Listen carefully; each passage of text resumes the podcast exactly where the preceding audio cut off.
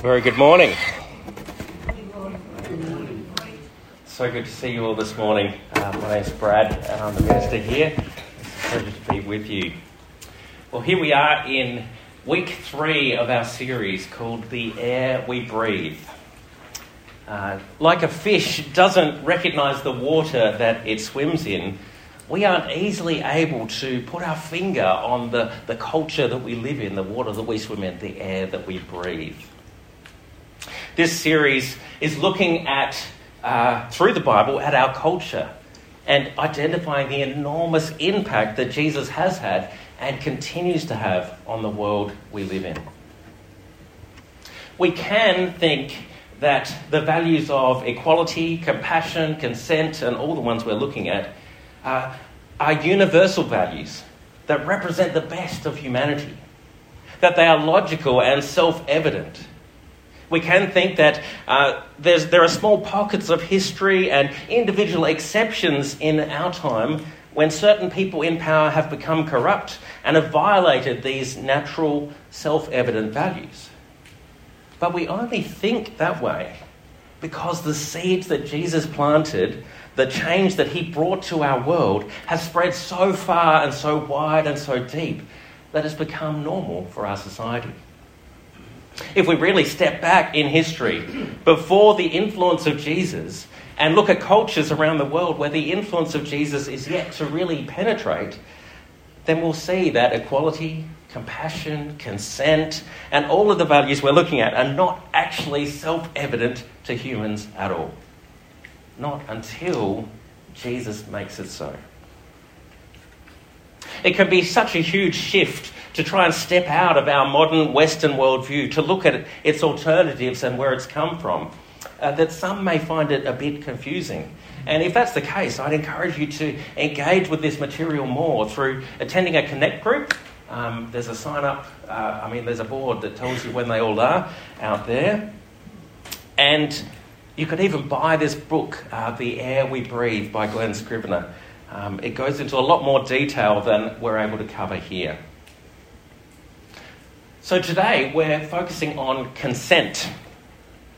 This is uh, a difficult sermon, and I'll be as sensitive as I can be while we get into a topic that we don't often talk about. And I just want to flag that to do the topic of consent justice, um, this sermon ought to be rated R, but for the sake of everyone here, I'm keeping it G rated. But please do be aware that the places and times that are not influenced by Jesus are actually a lot worse than I'm able to explain. And we know this from the evidence of many historians and anthropologists. I also want to preface this message with the fact that it is a confronting topic, one that affects many more people than we'd realise.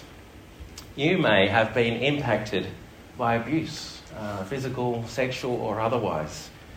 And so, if you'd like to have a conversation with me afterwards or with a trusted friend, then I encourage you to do so. Now, as I begin, I want to draw your attention to your breath, to the air that you're breathing. Take a breath in. Now, do you know what is in that air? Well, yes, your, your science class taught you that it's roughly 78% nitrogen and 21% oxygen, and there's a bit of water vapour and argon and carbon dioxide and other trace gases. But in truth, that single breath that you took in there will never be able to measure exactly what was in it. Where these gases have been, where they've come from, what trace elements or particles are floating in that air. I mentioned in our weekly e news this week that the secular historian Tom Holland likened the impact of Jesus to the Chernobyl nuclear meltdown disaster. This is a very negative illustration, but it makes the point well. When the Chernobyl nuclear reactor split and nuclear materials gushed out, forming a, a radioactive cloud, uh, the people who were in its immediate proximity could see the effect as they were quickly impacted by the radiation. And the people who were a little further out had some idea that something had happened and that it may impact them over the coming weeks. but people in the next towns and cities and countries had no idea. The air that they breathed was contaminated with these radioactive particles, but they didn't know it. Christianity has had an immense impact on the air we breathe, the culture that surrounds us and that we take for granted. Whether people in Australia are Christians or not, they've inherited a belief that all people are equal. And that is part of our Christian heritage. Non Western nations have their own cultures and rationalities for their values, but in the Western world, secular historians like Tom Holland claim that our culture is so deeply influenced by Christianity that our gut instincts are shaped by Christianity. I want you to hear this. A non Christian historian, Tom Holland, wrote a 600 page book looking at the historically unique, strange, radical values that have transformed the Western world. And he attributed the change to Jesus and to the Christian movement. I enjoyed some Paul Jennings stories when I was younger, and one sprang to mind this week. He, he wrote a short story in 95 called Yes is No. Uh, the premise is that a strange scientist guy performs a cruel 14 year experiment on his daughter. He actually brought her up, um, sequestered off from everyone else. He never let her interact with any other person in the world except himself. And in this experiment, he labelled everything topsy turvy, upside down, back to front. So, yes means no, and no means yes. Up is down, and down is up, and sugar is salt, and salt is sugar, etc., etc in this story, Paul Jennings, the author, imagined the world of this character being so shaped by her cruel scientist father that her every natural impulse was shaped differently. And that's what Glen Scrivener, who is a Christian, and Tom Holland, an agnostic, are saying about Christianity. Our nation and the Western world are so shaped by Jesus and the Jesus revolution that our every impulse is different. Like a Chernobyl leak of, of love, equality, compassion, and goodness, the Christian movement has transformed the world in life giving, beautiful ways. So today, if people in Australia are outraged at uh, sexual abuse, then the outrage we feel is a very Christian outrage. And that goes for Christians here in the church and for the secular atheist who lives next door. Our disgust at those who abuse is founded on the Christian values of everyone being made in the image of God, of everyone deserving equal dignity, love, and compassion. Without Christianity, there would likely be no outrage at all. When you look at the cultures of the, the Roman and the Greek world that surrounded Christianity, the fundamental change that Jesus brought is as different as yes is to no, as up is to down, and darkness is to light.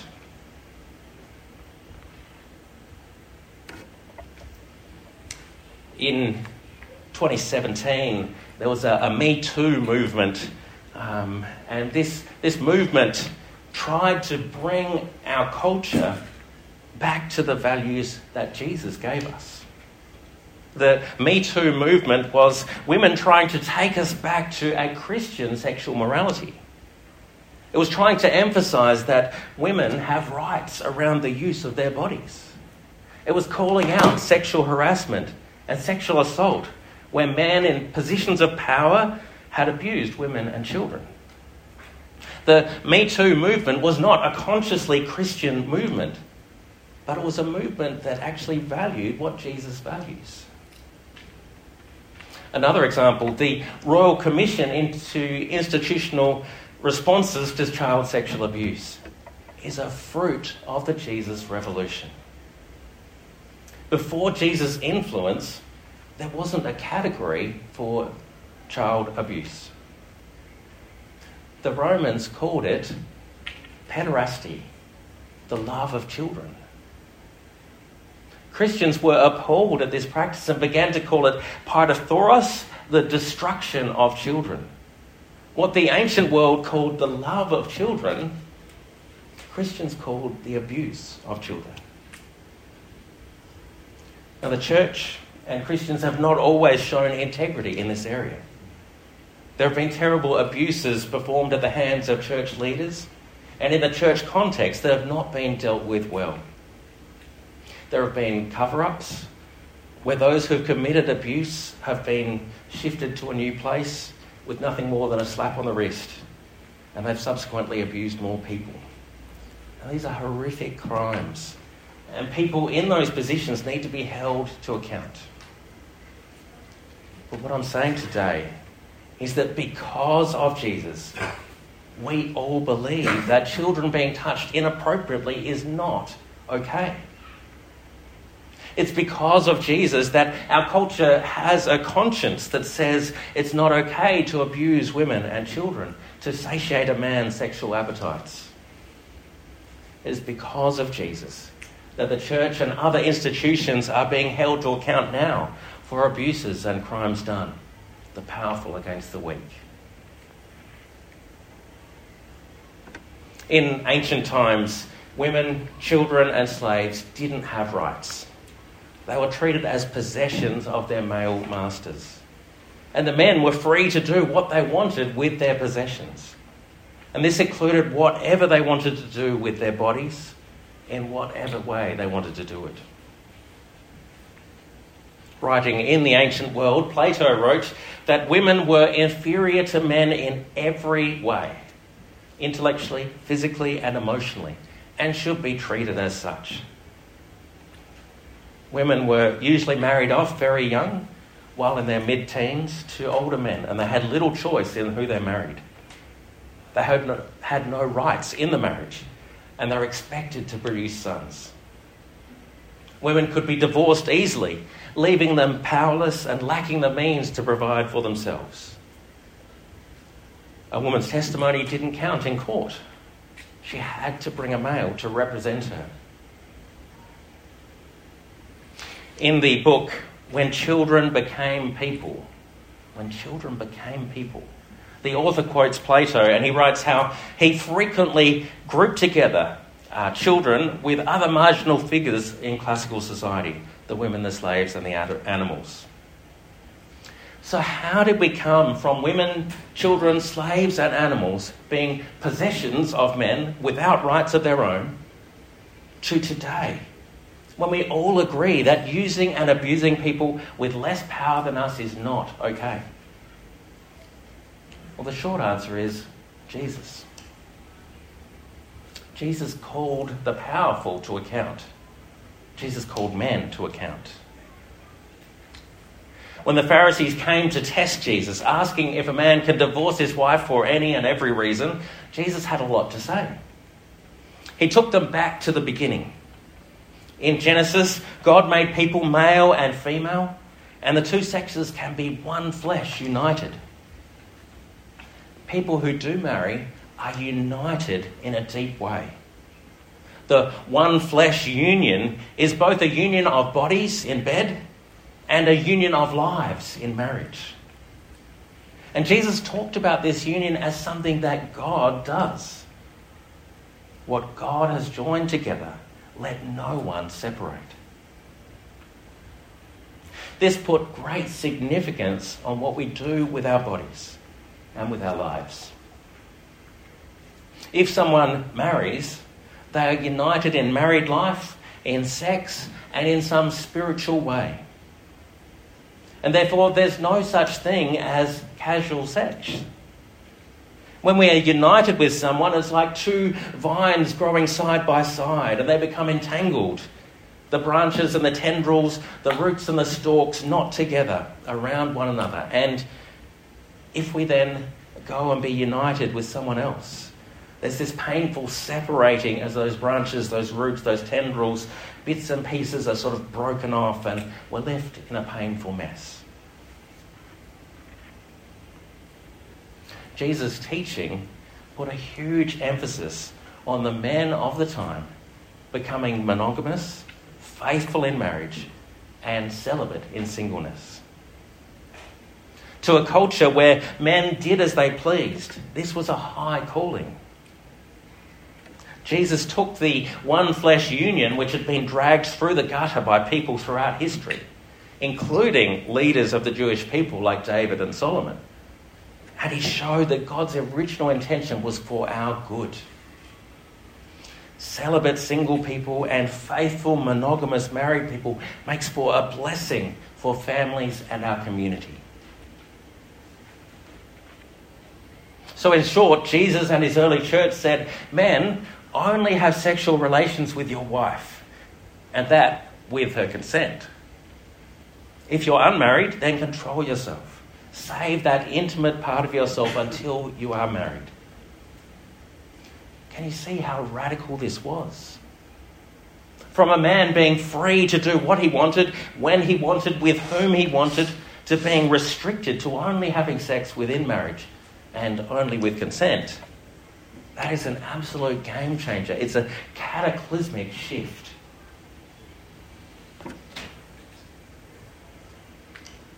In the ancient world, the word modesty meant one thing for men and a very different thing for women. For a, woman to be modest, it meant that they would not lie with a man at all, ever, until they were married. For a man to be modest was to have some level of moderation. For the price of a loaf of bread, a man could visit a woman to sleep with. A man could use a woman, a child, or a slave whenever he wanted. But if he wanted to show some self control, then his modesty uh, could, in fact, include a trip to sleep with someone at the brothel. Jesus' perspective continued through the New Testament. And so in 1 Corinthians, intimacy in marriage is encouraged. Paul encourages faithfulness in marriage, chapter 7, verses 2 and 3. And then in verse 4, he gives a shocking one two punch. The first jab lulls people into a sense of security and then is followed by a knockout hit. He says, The wife does not have authority over her own body, but yields it to her, her husband. That's pretty much par for the course at the time, except that it looks like she's yielding her body to her husband willingly. Then the big hit. He says, likewise, in the same way, the husband does not have authority over his own body, but yields it to his wife. That is revolutionary teaching. Glen Scrivener says the married couple are to belong to one another as equals, and it's hard for us to appreciate how stunning that was. Today, we take such mutual consent and commitment for granted. But we take it for granted now because it was radical then. With teaching like this, teaching that dignifies women and children, giving them a voice, an equal place in the community, and other protection and support. The Jesus revolution changed the air that we breathe. So much so that the historian Rodney Stark asked the question why didn't every woman who heard about Christianity become a Christian at that time? Now, I want to outline the impact of this message in four parts uh, the world, men, women, and children. The Jesus revolution has made a radical difference for women in the Western world. Following Jesus, the early church gave women the opportunity to participate in ministry, to have a sense of significance far ahead of the culture in which they lived. But the work is not yet complete. There have been moves in many areas to recognise the rights of women. However, sex slavery and trafficking of women globally is an enormous challenge. They estimate that over 40 million people are enslaved today, and around 5 million of these are women trapped in sex slavery. In Australia, women are often objectified in advertising and media putting pressure on women to live up to impossible images. The cosmetic surgery industry is a multi billion dollar industry built on women seeking to fulfill unrealistic expectations of men and of our community.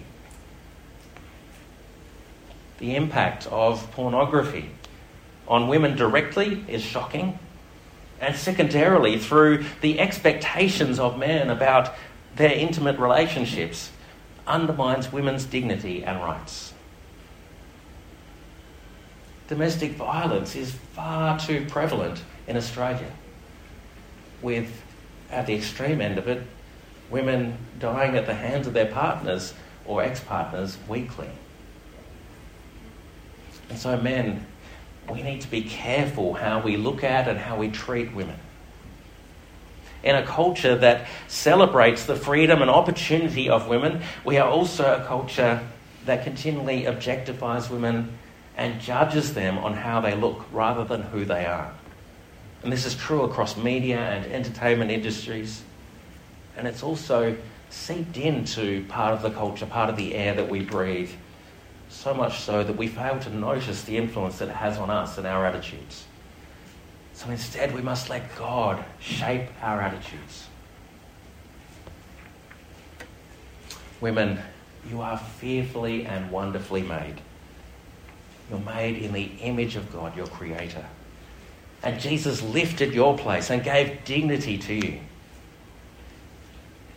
So don't let the world box you in based on your appearance you are not just a sexual object. Christ has given you the freedom to live life being the person you've been created to be. And so live in that freedom. And children, you too are fearfully and wonderfully made. You're made in the image of God. And Jesus lifted your place and gave dignity, to you. God holds you in special regard. He says that you have an important voice to be heard and that you ought to be guided and protected by those with more power than you. And so, if there's someone that you feel unsafe around, then please do talk to someone about it. Talk to your parents, talk to a teacher, or talk to me. So, let me lead us in prayer. Loving Father. You understand us better than we understand ourselves. Please continue bringing your word and your will to bear on us and on our culture. Lead us, Lord, to repent of our sinful attitudes and turn away from them. We look to you and your gracious wisdom to shape our views and attitudes. When we fail, Lord, help us to accept your grace and your forgiveness, and by your Spirit, enable us to live in Jesus' radical ways. Help us to do our bit working against slavery, against objectification of women, and domestic violence. May we see all people as your precious children, made in your image with great dignity and worth. In the name of Jesus we pray. Amen.